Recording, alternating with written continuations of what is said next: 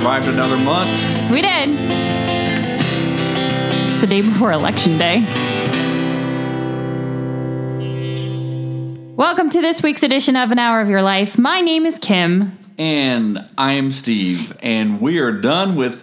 No, we're not done with Spooky October. We're no, no this is a good transition episode. But before we launch into our episode this week, um, and it's going to be a real tight show, uh, time wise. But I did want to talk about um, our experience today at the Can I at the polls. some- can I say something first? Sure. You know how I know how the time changed? How? Besides looking out the window. and it 'Cause was you're dark- tired? But yeah, besides looking out the window and it was dark at six o'clock, How's that? because Rupert and Jack, the dogs, Oh, yeah. started whining and crying and barking at hour four early. o'clock because they thought it was time to eat. Apparently, they can't look at the clock and tell You can't time. tell time. Hmm. So uh, I can't remember if we mentioned it on last the last show or not, but we are Steve and I are in quarantine um, because we've had some COVID symptoms. So um, we always like, or at least I always like to vote in person on election day. Uh, so we were waiting for election day. Well, we decided to go vote early today. Um, and it was really interesting. It's not. This is going to be a very memorable election, I think, um, because we because we have COVID symptoms. Uh, we haven't got our test back, or I haven't got my test back yet. I got mine back. I am negative. It was negative, but um, we weren't taking any chances. And so basically, it was a three hour long line at the Board of Elections. And what they have you do is that you sit in your car, and somebody who is in line to vote has like a little marker for you. And then when they get up to the front of the line, they um, the poll workers call you, and you pull up curbside, and then they bring your ballot out to you. So the but when the people came out to bring our ballots, they had a mask, a face shield, gloves, and plastic, like pl- covered like a plastic suit. I will tell you one thing: all It the was- people who were standing next to our vehicle scooted a long way away when they saw that one. It was like nothing I have ever seen before. It was quite the experience. You know so. what?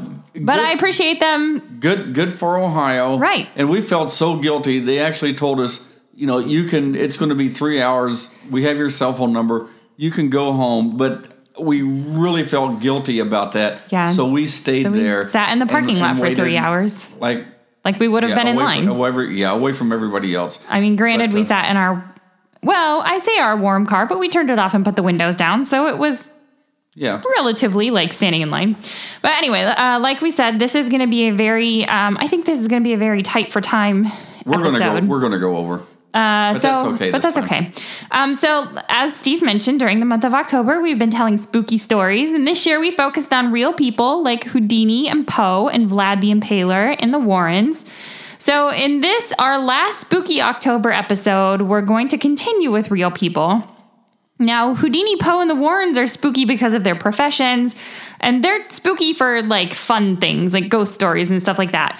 And Vlad, uh, you know, Dracula has become a household name. Is spooky not because of stories, but the Dracula lore is because of him. So kind of of a story. And he's scary because of how evil he was in real life. But this today's episode takes us to a whole different level. Yeah, and today's episode is it's scary because it's true. And normally Kim and I like to banter back and forth, but this this one I think needs our I, respect's not the word, but Reverence, it's a, almost, reverence a little bit more yeah. solemn with this one. So we're gonna try not to interrupt and and go through. There there will be questions, but we're not Yeah. gonna the the jocularity. I don't think is going to be in this show because it's There's nothing funny about yeah, it. there, there's nothing funny about this. It's not like a haunted house. It's scary because it's real life evil, not something we read about to go get a cheap thrill, like watching the Halloween movies or anything like that.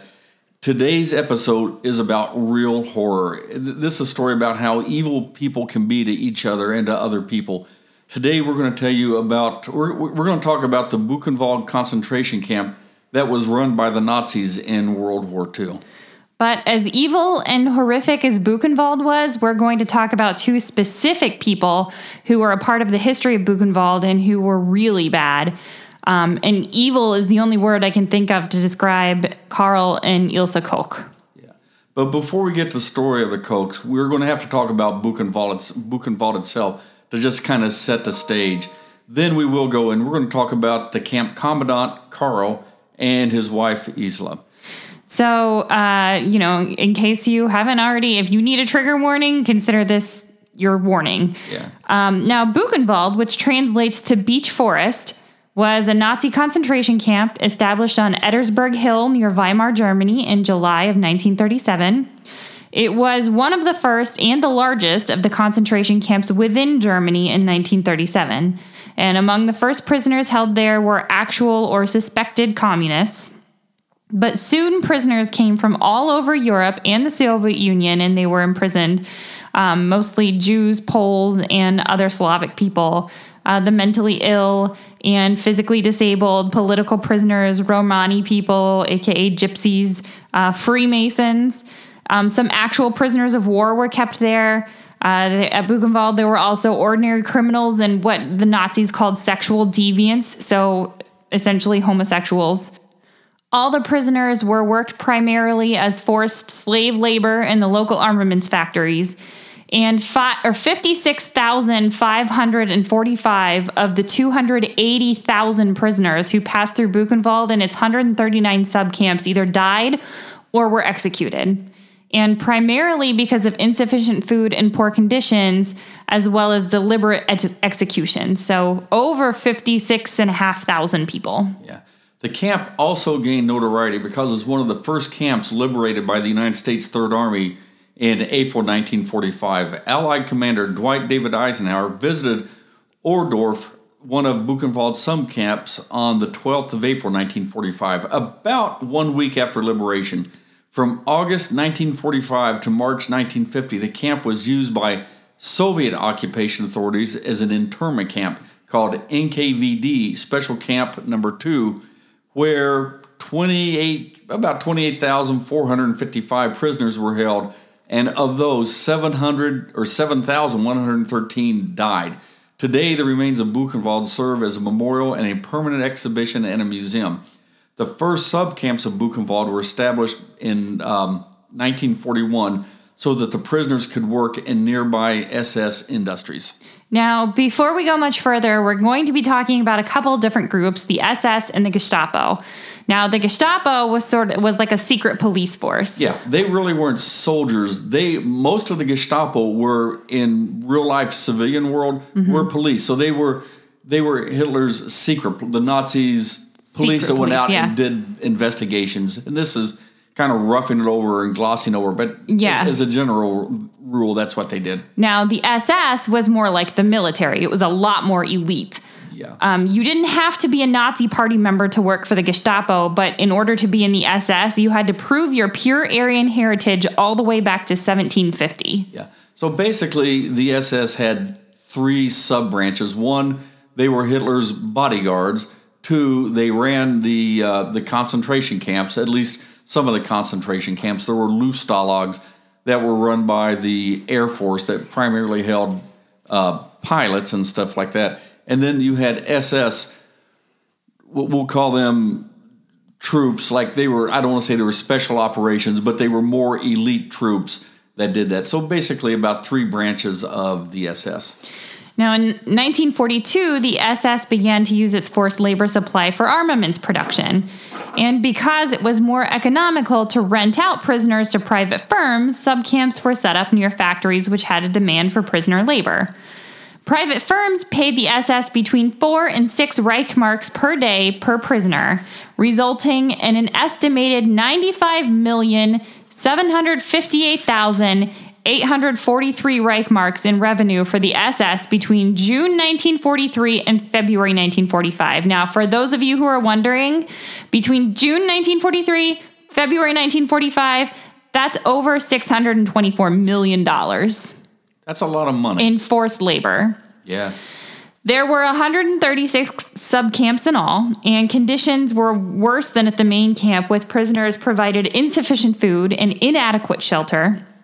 It was pretty unusual for the Germans to send Western Allied POWs to concentration camps, but Buchenwald did hold a group of 168 aviators for two months. These men were from the United States, the UK, Canada, Australia, New Zealand, and Jamaica, and they all arrived at Buchenwald on August 20th, 1944. All of these airmen were in aircraft that had crashed in occupied France, And there are two explanations for them being sent to a concentration camp. The first one was that they had managed to make contact with the French resistance, and, and some of these uh, airmen were disguised as civilians. They were carrying false papers when they were caught, and so then they were therefore categorized by the Germans as spies, and that meant their rights under the Geneva Convention didn't have to be respected. Um, and the second explanation is that they had been categorized as Terrorflieger, which literally translates to terror aviators. They were bombing German cities. Right. Yeah. Now, the aviators were initially held in Gestapo prisons and headquarters in France, but in April or August 1944, they and other Gestapo prisoners were packed into boxcars and sent to Buchenwald. So this train trip took about five days, during which they received very little, if any, food or water. A primary cause of death was illness due to harsh camp conditions and starvation. Malnourished and suffering from disease, many prisoners were literally worked to death under the Vernichtung durch Arbeit policy, meaning extermination through labor. Prisoners only had the choice between slave labor or an inevitable execution. Many prisoners also died as a result of human experimentation. Many died to arbitrary acts perpetrated by SS guards. Other prisoners were simply murdered, primarily by hanging and shooting them. Walter Gerhard Martin Sommer was an SS Hauptscharführer who served as a guard at the concentration camps of at uh, Dachau and Buchenwald. He was known as the hangman of Buchenwald. He was considered as a depraved sadist who reportedly ordered Otto Neururer and Matthias Spannlang to um, take two Austrian priests and have them to be crucified upside down. Sommer was especially infamous for hanging prisoners off trees from the wrist, which had been tied behind their backs, known as the singing, in this area was known as the singing forest, because of the screams which came from the wooded area there around this prison camp. Summary executions of Soviet POWs were also carried out at Buchenwald. At least a thousand Soviet prisoners were selected in 1941 1942 by a task force of three Dresden Gestapo officers and sent to the camp for immediate execution by a gunshot to the back of the neck. The camp was also a site of large scale trials for vaccines against th- typhus in 1942 and 1943. A total of 729 inmates were used as test subjects, and 154 of them died. Other experimentation occurred at Buchenwald on a smaller scale. One such experiment was aimed at determining the precise fatal dose of a poison of the alkaloid group, and according to the testimony of one doctor, four Soviet POWs were administered the poison, and when it proved not to be fatal, they were, quote, strangled in the crematorium and subsequently dissected.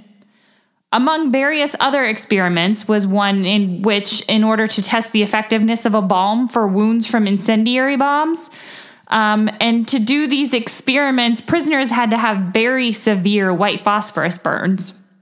And when questioned at trial about this testing, particularly over the fact that the testing was designed in some cases to cause death and only to measure the time which elapsed until death was caused, one Nazi doctor's defense was that although he was a doctor, he was a quote, legally appointed executioner. I guess that's how he dealt with it in his own mind. I, I, I think some also- people just went on and just Yeah. maybe maybe he had a, a spark of humanity and that's how he dealt with it. I don't know. Uh, I would also like to point out that this is only at Buchenwald. This is one camp that we're talking about here. Atrocities like this were going on all over Nazi Europe. The SS kept records of the number of prisoners and people coming to and leaving camp, categorizing those leaving by release, transfer, or death. These accounts are one of the sources of estimates for the number of deaths in Buchenwald. According to the SS documents, 33,462 died. That said, these documents were not, however, necessarily accurate. Among those executed before 1944, many uh, listed as transferred to the Gestapo. Further, from 1941, Soviet POWs were executed in mass killings. Arriving prisoners selected for execution were not entered into the camp, registered, and therefore were not among the 33,462 dead that were listed. So the documents that they kept listing that 33,462 were actually accurate according to those numbers, but it didn't include everyone that That's was, a low number. that yeah, they, they Yeah. artificially kept the numbers low. One former Buchenwald prisoner, Armin Walter, calculated the number of executions by the number of shootings in the spine at the base of the head. His job at Buchenwald was uh, to set up and care for a radio installation at the facility where people were being executed. He counted the numbers uh, which arrived by telex and he hid the information for all those years. He says that 8,483 Soviet prisoners of war were shot in this manner. Lesson being here if you're going to commit war crimes, you can't keep it a secret. On April 4th, 1945, the United States 89th Infantry Division overran Ohrdruf, a sub, the subcamp of Buchenwald. Buchenwald was uh, partially evacuated by the Germans on uh, from April 6, 1945 until April 11th, 1945. In the days before the arrival of the American Army, thousands of prisoners were forced to join the evacuation marches. Thanks in large, um, in large part to the efforts of, of a Polish engineer who happened to be a shortwave amateur radio operator, his pre war call sign was SP2BD. Gwidon Damazyn, an inmate since 1941, happened to be in the prison. He had a secret shortwave transmitter and, they, and a small generator built and hidden in one of the prisoners' movie rooms. On April 8th at noon, he and uh, Russian prisoner Konstantin Ivanovich Leonov sent a Morse code message prepared by the leaders of the prisoners' underground resistance. And this message went was said to the to the army of General Patton, this is the Buchenwald concentration camp. SOS. We request help. They want to evacuate us. The SS wants to destroy us. The text was repeated several times in English, German, and Russian. Uh, Damazyn sent um, the English and German transmission, where Leonov sent the Russian versions. And about three minutes after the last transmission sent by Damazyn, the headquarters of the U.S. Army responded KZ Bu, hold out, rushing to your aid, staff of 3rd Army. And according to Teofil Witek, a fellow Polish prisoner who had witnessed the transmissions, Damazyn fainted after receiving the message. And after this news had been received, inmates stormed the watchtowers and killed the remaining guards using arms they had been collecting since 1942, which included one machine gun and 91 rifles. And as American forces closed in, Gestapo headquarters at Weimar telephoned the camp administration to announce that it was sending explosives to blow up any evidence of the camp, including its inmates. But the Gestapo didn't know that the administrators had already fled, and a prisoner answered the phone and informed headquarters that explosives would not be needed because the camp had already been blown up, which of course was not true. A detachment of U.S. soldiers under the command of Captain Frederick Keffer arrived at Buchenwald on April 11, 1945 at 3:15 p.m. The clock there is permanently set to 3:15 to commemorate the moment of liberation. The soldiers were given a hero's welcome, with the emaciated survivors somehow finding the strength to toss some liberators into the air in celebration. And the army sent soldiers to take control of the camp on the morning of Thursday, April 12th, 1945. Now, several journalists, journalists arrived on that same day, including Edward R. Murrow, whose radio, radio report of his arrival and reception was broadcast on CBS and became one of his most famous. He says, I asked to see one of the barracks that happened to be occupied by the Czechs. When I entered, men crowded around tried to lift me to their shoulders. They were too weak. Many of them could not even get out of bed. I was told that this building had once stabled 80 horses. There were 1,200 men in it, five to a bunk. The stink was beyond all description. They called the doctor. We inspected his records. There were only names in the little black book, nothing more.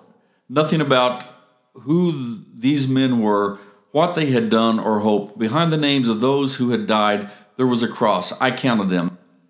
They totaled 242 out of 1,200 in one month. As we walked out of the courtyard, a man fell dead. Two others, they must have been over 60 years old, were crawling toward the latrine. I saw it, but will not describe it. After General Patton toured the camp, he ordered the mayor of Weimar to bring 1,000 citizens to Buchenwald. These were predominantly to be men of military age from the middle and upper classes. And the Germans had to walk 25 kilometers, or the equivalent of 16 miles, round trip under armed American guard and were shown the crematorium and other evidence of Nazi atrocities. The Americans wanted to ensure that the German people would take responsibility for Nazi crimes instead of dismissing them as atrocity propaganda. General Eisenhower also invited two groups of, of Americans to tour the camp in mid April 1945. Journalists and editors from some of the principal United States publications, and then a dozen members of Congress uh, from both the House and the Senate, led by Senate Majority Leader Alben W. Barkley, all toured the camps to get a firsthand account and witness it personally. So between August 1945, after the war, between August 1945 and the 1st of March 1950, Buchenwald, as we mentioned earlier, was a site of NKVD Special Camp Number 2, where the Soviet secret police imprisoned the former Nazis and the anti communist dissidents. After NKVD camp closed, much of the camp was razed, while signs were erected to provide a Soviet interpretation of the camp's legacy. The first monument, monuments to victims were erected by Buchenwald inmates days after the initial liberation. It was made of wood and only intended to be temporary. A second monument to commemorate the dead was erected in 1958 by the GDR. That would be the East German government near the mass graves. Inside the camp, there is also a stainless steel monument on the spot where the first temporary monument stood. It's and I think this is really cool. Its surface temperature is maintained at 37 degrees centigrade or 99 degrees Fahrenheit. That's the temperature of human skin, and it's kept that way all year round. Now, today, the Buchenwald concentration camp serves as a Holocaust memorial. It has a museum with permanent exhibitions about the history of the camp. So that's Buchenwald. I hope we can all agree that it is a terrible place, and the inhumanity that took place there is hard to believe today. I hope memories of Buchenwald do not fade and soften over time. Um, and I it blows my mind that there are Holocaust deniers in the world. Uh, that's a subject, I guess, for another day. But this happened. It exists, and if you ever have the opportunity to visit a concentration camp, I strongly suggest it. Steve and I have been to Auschwitz, and it was a life altering experience. So now we are going to move into the story of the Kochs. Yeah, eh, but as you said, some of these people, some of the prisoners, the inmates, are still alive. Now they're mm-hmm. very elderly and they're up there. And even if they were a, a five year old child at the time, they'd mm-hmm. be in their 80s right now. But I, I, I, that's why I think we need to show the respect. Oh, absolutely. Um, I also uh, not too you know, fairly recently found out that I have my paternal grandfather was in a concentration camp, and so it has a special meaning to me. Um, and as the descendant of a concentration camp survivor, I absolutely demand that we show the reverence and respect that these people deserve. So, with all that said, it's time to move on to Karl and Isla Koch. And well, let, let, me just get started here. Karl was born on the 2nd of August, 1897, and died on the 5th of April, 1945. He was a mid ranking commander in the SS of Nazi Germany, who was, and he happened to be the first commandant of the Nazi concentration camps at Buchenwald and Sachsenhausen. From September 1941 until August 1942, he served as the first commandant of um, Majdanek concentration camp and occupied Poland, stealing vast amounts of valuables and money from murdered Jews. Koch was born in Darmstadt, Germany. His father worked in a local registrar's office and died when Karl was eight years old. After completing elementary school in 1912, Koch attended Mittelschule or middle school and completed a commercial apprenticeship. In 1916, he volunteered to join the German army and fought on the Western Front during World War I until he was captured by the British. Koch spent the rest of World War I as a prisoner of war and was returned to Germany in 1919. As a soldier, he conducted himself well and was awarded the Iron Cross Second Class, the Observer's Badge, and the Wound Badge in black. Following World War I, Koch worked as a commercial manager and um, an authorized signatory and insurance agent, but he became unemployed in 1932. I think we should note that uh, he had served a prison sentence in 1930 for embezzlement and forgery. So his character is starting to show, and it's kind of foretelling of him that's eventually going to get him in trouble with the Nazis. In 1931, Koch joined the Nazi Party and the SS. Koch served with several SS units. In 1934, he took command of Sachsenburg concentration camp. On the 13th of June 1935, he became commander of the Columbia concentration camp in Berlin, Berlin Tempelhof, and in April 1936, he was assigned to the concentration camp at Esterwegen. Four months later, he was moved to Sachsenhausen, and within a few years, September 1937, he advanced to SS Staaten um, Standartenführer, or Colonel. On August 1st, 1937, he was given command of the new Buchenwald concentration camp. He remained at Buchenwald until September 1941, when he was transferred to Majdanek concentration camp for POWs near Lublin, Poland. That was It's interesting to me that he kind of gets shuffled around a lot. It, Yeah. Or at least it seems like he does. I don't know if that was typical for commandants um, back back you know in the early days, but it seems like he was at Buchenwald much longer than he was anywhere else. Yeah. But I think that was largely due to an investigation based on allegations of improper conduct at Buchenwald, which included corruption, fraud, embezzlement, drunkenness, sexual offenses, and a murder. Now remember, he's already spent time in prison for embezzlement. Even as a Nazi, he wasn't a good person, uh, uh, even you know to, Yeah, the, yeah, to yeah. the Nazi standards. Koch commanded the Maginot camp for only one year. He was relieved from his duties after 86 Soviet POWs escaped from the camp in August 1942. Koch was charged with criminal negligence and transferred to Berlin, where he worked at the SS personnel main office as a liaison between the SS and the German post office. Koch's actions at Buchenwald first caught the attention of SS Ober- Obergruppenführer Josias Waldeck in 1941. And glancing over the death list at Buchenwald, Waldeck had stumbled across the name of Walter Kramer, who was a head hospital orderly at Buchenwald, which and he, he recognized this name because Kramer had successfully treated him in the past. Waldeck was curious about this, so he investigated the case and found out that Koch, in a position while he was in the position of camp commandant, had ordered Kramer and another man, Karl Peix, a hospital attendant, killed as political prisoners. Guess what for? You want to guess? Um, did they get mouthy? No, because they had treated him for syphilis and he feared that it would be discovered because that wasn't scandal wasn't a good thing. Yeah, and he killed the the- wrong guy. Yeah, and it just so happened that Waldeck was just glancing over this list. I mean, what are the, what are the chances? Yeah. But you know, it happens. By that time, Koch had been transferred to the Maginot uh, concentration camp in Poland, but his wife Elsa was still serving at the commandant's house in Buchenwald.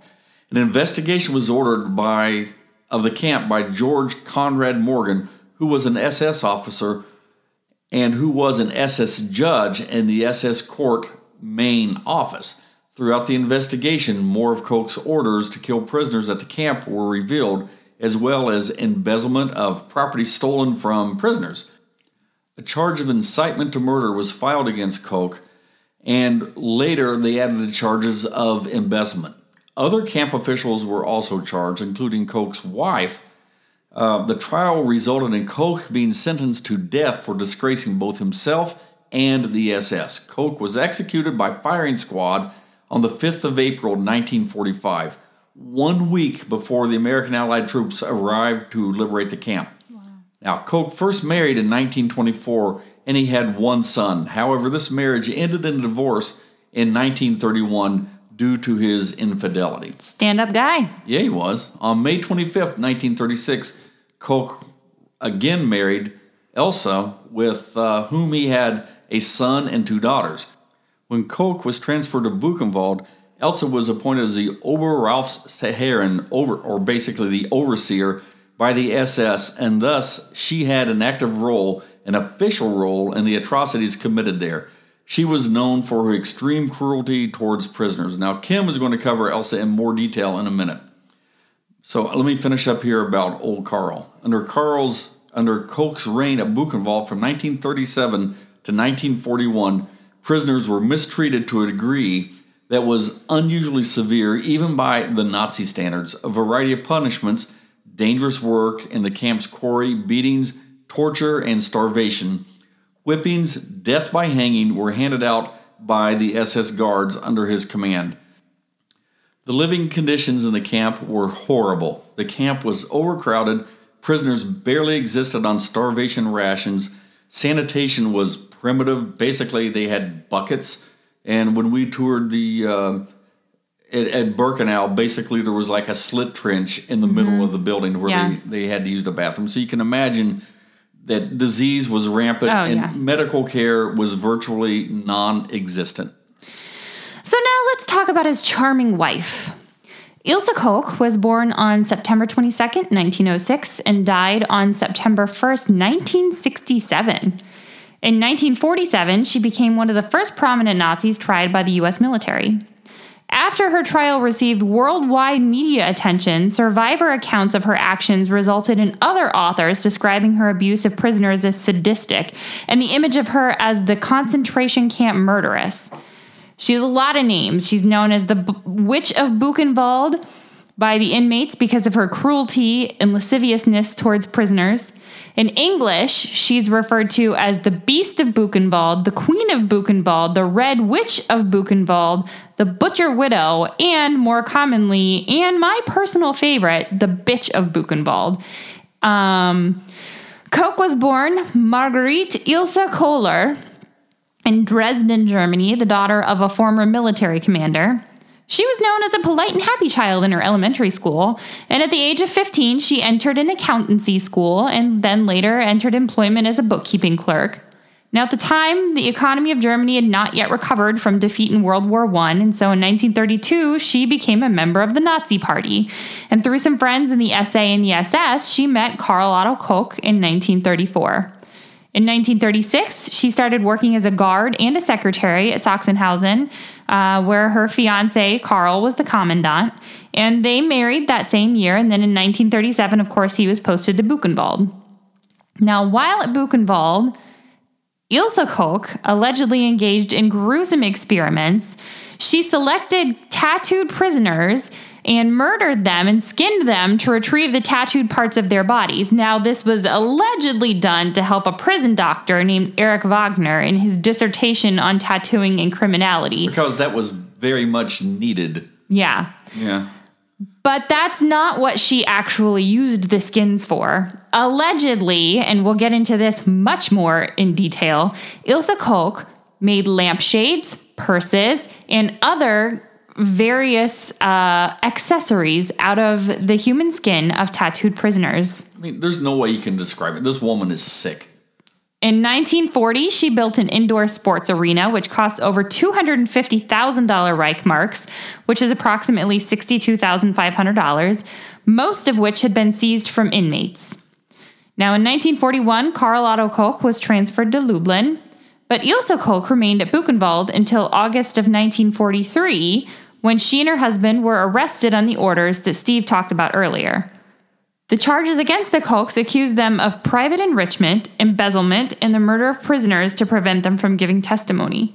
Ilse was imprisoned until 1944 when she was acquitted for lack of evidence. She then lived with her surviving family in the town of Ludwigsburg, where she was arrested by U.S. authorities on June 30th, 1945. I happened to live in Ludwigsburg for three years. Beautiful place. Sure is. Ilse Koch and 30 other accused were arraigned before the American military court at Dachau in 1947. Prosecuting her was future United States Court of Claims Judge Robert L. Kunzig. She was charged with, quote, participating in a criminal plan for aiding, abetting, and participating in the murders at Buchenwald. She stated in the courtroom that she was eight months pregnant, But on 19 August 1947, she was sentenced to life imprisonment for a violation of the laws and customs of war. Now, General Lucius D. Clay, then interim military government of the American zone in Germany, reduced the judgment to four years imprisonment on June 8, 1948. So we went from life to four years. You know, that wasn't so uncommon at the end of the war. A lot of um, a, a lot of the Nazis and the war criminal sentences were reduced at the end of the war for whatever reason. I think we covered that and we touched on it back way back. What was it, episode eight about um, Odessa? Oh, yeah. and, and we talked about that a little bit. And there were there were various reasons why this happened, but I, I think a lot of the I don't know. I, I can Yeah. guess that the common criminals weren't this didn't happen to, but go back and listen to Odessa, and I think we'll cover that in much more detail. Yeah. Now, at, this point, she had served two years of her life, now four year sentence, on the grounds, um, and General Clay reduced her sentence on the grounds that there was no convincing evidence that she had selected inmates for extermination in order to secure tattooed skins or that she possessed any articles made of human skin. Now, the reduction of the sentence resulted in an understandable uproar when it was made public on September 16, 1948, but Clay stood firm in his decision, maintaining that the leather lampshades were really made out of goat skin. Years later, he said, there was absolutely no evidence in the trial transcript other than she was a rather loathsome creature that would support the death sentence. I suppose I received more abuse than that for anything else I did in Germany. Some reporter had called her the bitch of Buchenwald, had written that she had lampshades made of human skin in her house, and that was introduced in court, where it was absolutely proven that the lampshades were made out of goat skin. In addition to that, her crimes were primarily against the German people. They were not war crimes against American or Allied prisoners. Later, she was tried by a German court for her crimes and sentenced to life imprisonment, but they had clear jurisdiction and we did not. You know, maybe it was because there was a different standard of justice because, you know, with maybe without physically having the lampshades, there was no evidence. And, you hmm. know, maybe, you know, during the war trials, they they accepted testimony from people, but without, you know, so maybe General Clay- Circumstantial evidence was more Yeah, admissible. maybe General Clay said, you know, without the physical thing, without the physical lampshades, we can't hold her. There's no Yeah. physical evidence. So it could have been just a different standard in in evidence. Okay, but the Buchenwald Memorial Foundation states that for the existence of lampshade from human skin, there are two credible witnesses who made statements under oath. Dr. Gustav Wegerer, Austrian political prisoner, capo of the infirmary, and Josef Ackermann, a political prisoner and secretary of the camp Dr. Waldemar Hoven. Wegerer explained, one day, at about the same time, 1941, the camp commandant Koch and the SS Dr. Mueller appeared at my work command in the infirmary. At that time, a lampshade made of tanned, tattooed human skin was being prepared for Koch. Now, this is Ilsa, not Karl. Yeah. Koch and Mueller chose among the available tanned, parchment thin human skins the ones with suitable tattoos for the lampshade. From the conversation between the two, it became clear that the previously chosen motifs had not pleased Ilse Koch. The lampshade was then completed and handed over to Koch. Dr. Hans Mueller, later SS physician in Obersalzberg, was a pathologist in Buchenwald from March 1941 to April 1942, and that time period can be defined more precisely through Ackermann's statement. Ackermann delivered the lamp as he testified in 1950 in court. The lamp foot was made from a human foot and shin bone, and on the shade, one saw tattoos and even nipples. On the occasion of Ilse's birthday party in August 1941, he was tasked by the camp doctor Hoven to bring the lamp to the Koch's villa. This he did. One of the party guests told him later that the presentation of the lamp had been a huge success. The lamp immediately disappeared after the SS leadership learned about it, and Ilse Koch could not be accused of making the lampshade. Yeah. So again, it was, and I'm certainly. He said, she said. Yeah, I'm certainly not defending her, but Right. maybe, like I said, without the physical lampshade Yeah. there, they, they couldn't just maybe just a different justice Yeah. system and rules of evidence. Yeah. Under the pressure of public opinion, Ilse Koch was rearrested in 1949 and tried before a West German court. The hearing opened on November 27, 1950, before the district court at Augsburg and lasted seven weeks, during which 250 witnesses were heard, including 50 for the defense. Koch collapsed and had to be carried from the court in late December 1950 and again on January 11th, 1951. I bet she was faking. Ah, I bet she was. At least four witnesses for the prosecution testified that they had seen her choose tattoo prisoners who were then killed or had seen or been involved in the process of making human skin lampshades from tattooed skin. However, this charge was dropped by the prosecution when they couldn't prove lampshades or any other items were actually made from human skin. On January 15th, 1951, the court pronounced its verdict in a 111 page long decision for which Koch was not present in court. It was concluded that the previous trials in 1944 and 1947 were not a bar to proceedings under the principle of double jeopardy, because at the 1944 trial, she had only been charged with receiving, and in 1947, she had been accused of crimes against foreigners after September 1st, 1939, not with crimes against humanity, of which Germans and Austrians had been defendants both before and after that date. So there's a lot of semantics in here. Yeah. She was convicted of charges of. They're, they're going to get her. oh, yeah. They're going to get her. Uh, yeah, it's like uh, Capone being convicted of tax evasion or something. The last thing that you want is a government yeah, an the entire government going the after you. Going after you. I mean, the last thing you want to be in the United She's States is screwed. see is see the United States of America versus Yeah. your name. That's the last thing that you want to Yeah. see. She was convicted of charges of incitement to murder, incitement to attempted murder, and incitement to the crime of committing grievous bodily harm, and on January 15, 1951, was sentenced to life imprisonment and permanent forfeiture of civil rights. On May 10, 1950, Ilse Koch was indicted by Dr. Hans Ilkau, chief prosecutor at the Superior Court in Augsburg.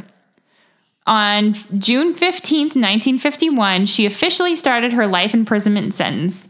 She appealed to have the judgment squashed, but the appeal was dismissed on April 22nd, 1952, by the Federal Court of Justice. She later made several petitions for a pardon, all of which were rejected by the Bavarian Ministry of Justice.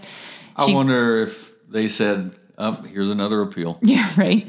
She protested her life sentence to no avail to the International Human Rights Commission. Are you kidding me? Apparently, they didn't buy it either. Right. Koch hung herself at Aichach Women's Prison on September 1st, 1967, at the age of 60. She suffered from delusions and had become convinced that concentration camp survivors would abuse her in her cell.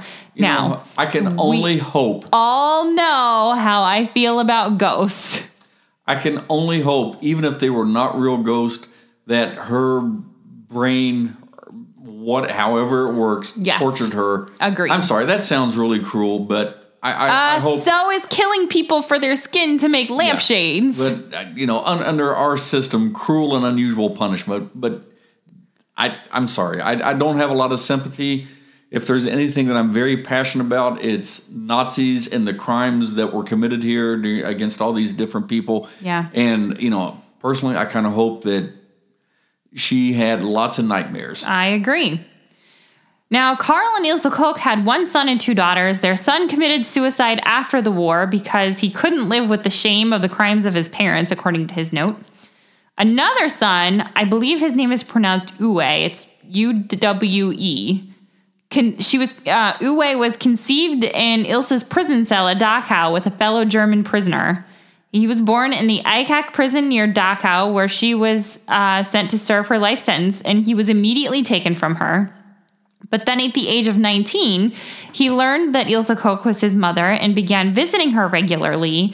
And then in 1971, he sought posthumous rehabilitation for his mother. I am not sure what that means, but it sounds a little ridiculous. Yeah, I think he meant that he wanted his mother's name Yeah. Uwe was determined to clear his mother's name after her death in 1967, and through his usage of the press, he used clemency documents from her former lawyer in 1957 and his impression of her based on their relationship in an attempt to rewrite people's attitude toward Koch. Clearly, it hasn't worked. Now, Again, just another appeal, and Right. Yeah, Yeah, exactly.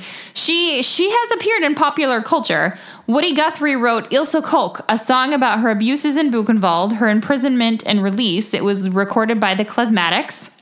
Uh, she was the inspiration for a series of Nazi exploitation films, such as Ilse, the She Wolf of the SS, that came out in can- 1975. I wonder if we can find that on Prime or anything. We can look for it. The British label Come Organization released a noise music compilation, Für Ilse Koch, in 1982, featuring bands Nurse with Wound, Consumer Electronics, A Tad Brute, Club Moral, and Whitehouse, and others. Ilse Koch's life inspired the movie The Bitch of Buchenwald, directed by Jerry Malin- Malier and narrated by Peter Morgan Jones. The documentary was released in 2009 to detail the life and crimes of Ilse Koch. It includes embezzlement, sadism, and hum- hum- humanity crimes. Ugh, I can't talk. Um, so that one you might be able to find a little bit. It's more recent, so you might actually have a little bit easier time finding that one. There have been numerous books written, including the limited series The Buchenwald Trilogy. The very first of the series, titled The Beasts of Buchenwald, Karl and Ilse Koch, Human Skin Lampshades, and the War Crimes Trial of the Century, explored official crimes, accusations, and as well as life outside of the concentration camps for Ilse and Karl Koch. It would not surprise me if one bit, one bit, if those lampshades are still in existence today. They are, you know, no one's going to put them out for public display, but I would not be surprised one bit if some sort of Nazi sympathizer took those lampshades and you know they're they're in an attic, they're stored away in a basement, and they're there. Uh, yeah, yes and no. I Well, I think so. I can I could see that, but I also could see somebody having destroyed them, you know, somebody close to her destroying them. And I think that if her son ever came across them, that he would probably destroy them. You'd think he'd have enough humanity that he would look at that and say, you know what, it's true. You would hope that he would look at it and say, you know, I, I had this great impression of my mom, but I can't argue with this. She Yeah. was everything they said she was. Yeah, that's true too. So I don't know what happened to her daughters. We know that her her first son killed himself. Um, I don't know what happened to her daughters. I guess So- it'd be easier for them when they married, they changed their names and Yep. just faded off into existence. Yeah. Okay. You know what, though? I think it's important to note that the SS didn't try the Kochs for crimes against the prisoners. They were tried for crimes against the Nazis.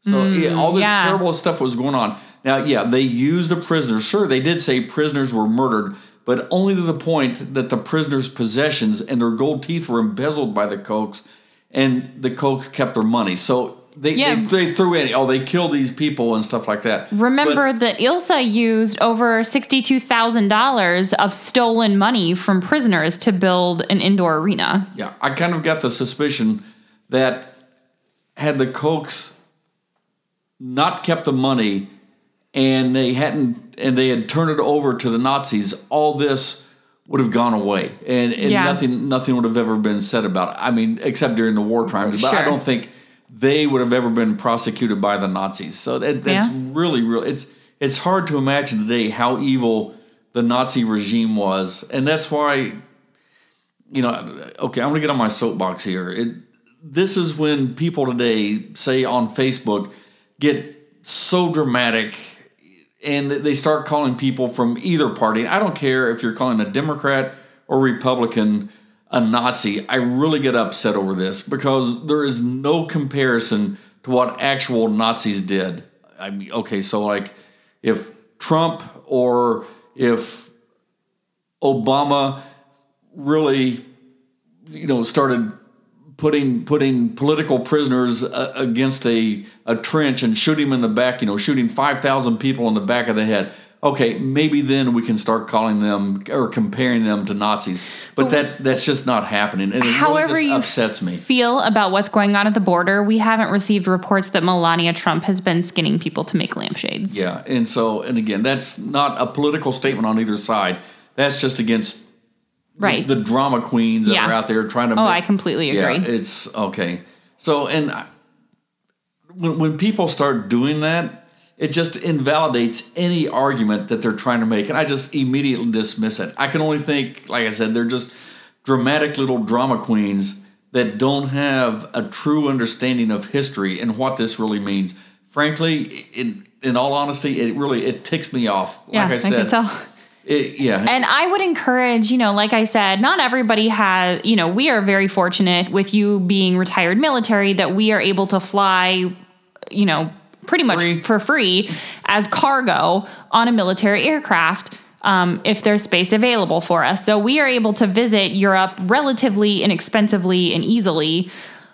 I realize that not everybody is that fortunate, but if you have the means to travel to Poland, to Germany, to uh, you know, any of the places that there Austria, to any of the places that there were concentration camps, I would encourage you to go.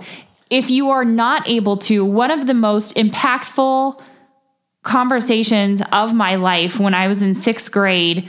We were assigned um, our teacher, Mrs. Judy Eggemeyer, one of my favorite teachers ever, um, had developed a uh, with Temple Beth Israel, which is the local Dayton Temple, Jewish temple. She developed a relationship with them, and they had several Holocaust survivors that attended the temple there, uh, the synagogue. And she assigned each of the students a Holocaust survivor, and we had to interview them. And that was one of that was another life changing experience for me. Like you mentioned earlier, Steve, there are not a lot of them left, but their children are around. Um, and the Jewish tradition um, is an oral tradition, it's a storytelling tradition. And so I would encourage you to go to your local synagogue, ask around. I would not be surprised in the least if you would find somebody with first or second hand experience with the Holocaust who would be more than happy to talk with you. And hopefully, then maybe you can get a deeper understanding of just why it is something that you should be so passionate about. Yeah, and even if you don't, these stories are so well, this history is so well documented. Mm-hmm. So even if you can't make it to Europe, to Germany, to Poland, to to visit these places firsthand, Even go to the Holocaust Museum in DC. yeah, or you you can just go to Google and you can mm-hmm. see the pictures.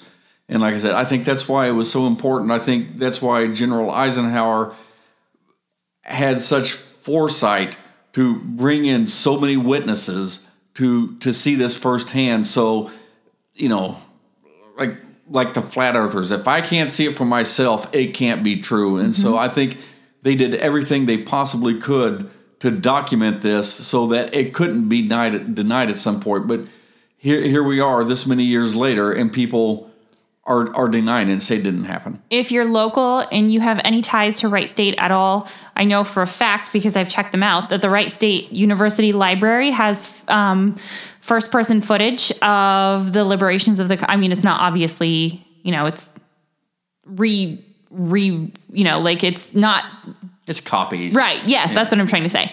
Um, copies of the first person footage that you can check out. Um, it is like it's not a documentary or anything. It is just exactly what the troops filmed. So if you're local and you have ties to Wright State, um, I would encourage you to go up and check it out. Yeah, and all this stuff you can find online. Mm-hmm.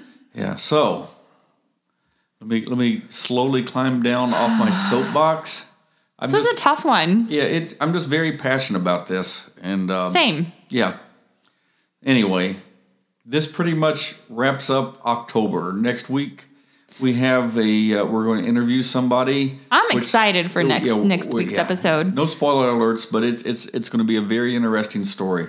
So this week or during the whole month of October, we've covered spooky and creepy to pure true evil, and I think the Absolutely. the, the true That's stuff. the most terrifying horror that you can come up against is stuff that, you know, it's true. Ilsa, Ilsa and Karl Koch, stuff that is recent.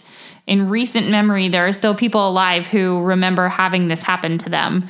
Um, you know, Dracula, Vlad the Impaler was was a true story as well, but you know that's so far removed that he's achieved legend status now. But the Kochs are within our lifetimes. And hopefully, the, the difference between the people that Vlad killed, which we can't take any, that was horrific too. Right. But hopefully, with what happened during World War II with the Nazis, that this is going to be much more documented mm. and preserved so that it will survive the test of time and the test of history so people can always look back and say this this really happened It's like that it- it's hard saying. it's hard to go back and look at Vlad because there's no documentation Right. Those really. who don't learn from history are condemned to repeat it. And the Nazis are one of the most horrific regimes that should never, ever even come close to being repeated. so tomorrow's election day in the United States Yep. yep because this is Monday night and We are not going to have a, a new president tomorrow night.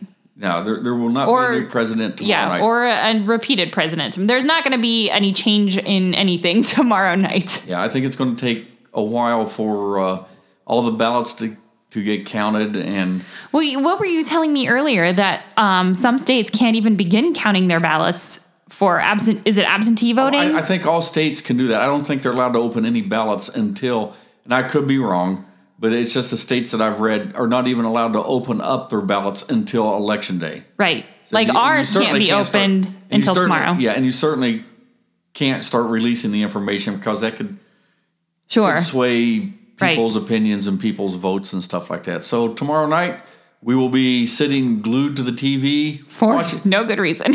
watching just I don't want to say it because it is important, but it it, it happens once every four years. Can I get on my soapbox for a half a second? I've heard so many people say this is the most important election in our lifetimes. So it was la- the last election was the most important election in our lifetimes. The one before that was the most important election in our lifetimes.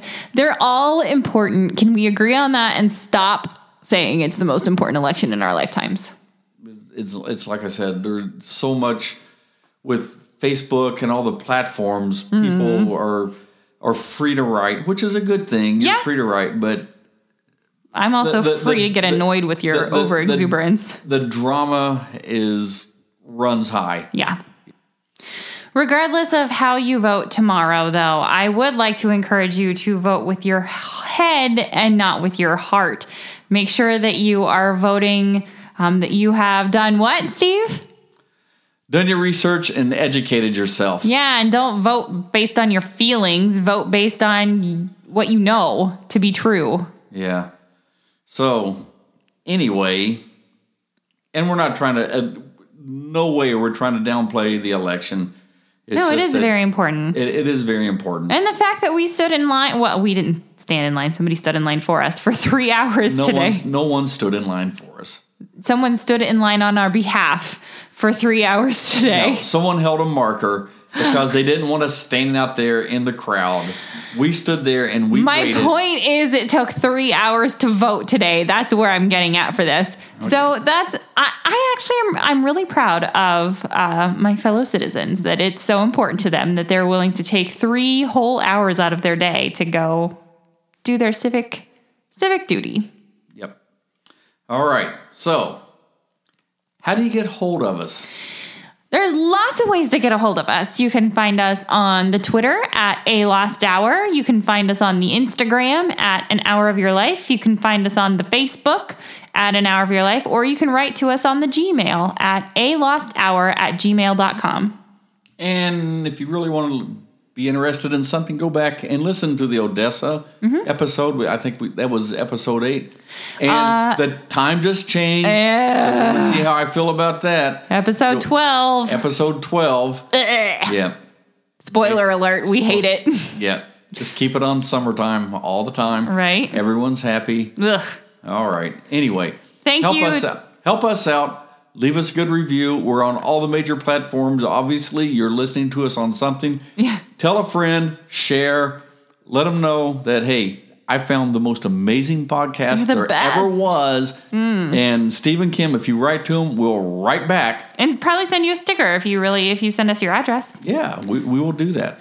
Um, also, I wanted to say thank you to everybody that has written um, and wished us well in our quarantine situation. We're both feeling much better. My throat is a little sore because I've been talking for an hour. Um, but we are both feeling much better, and I have been cleared by the doctor to go back to work on Friday. Yay! So thank you for everyone who has inquired after us. All right, Kim. So from our studio, and notice I turned the light. I remember to turn the light Oh, on. Oh, good job. Yeah. So from our studios in Little Sugar Creek Township, Thanks for spending an hour of your life with us.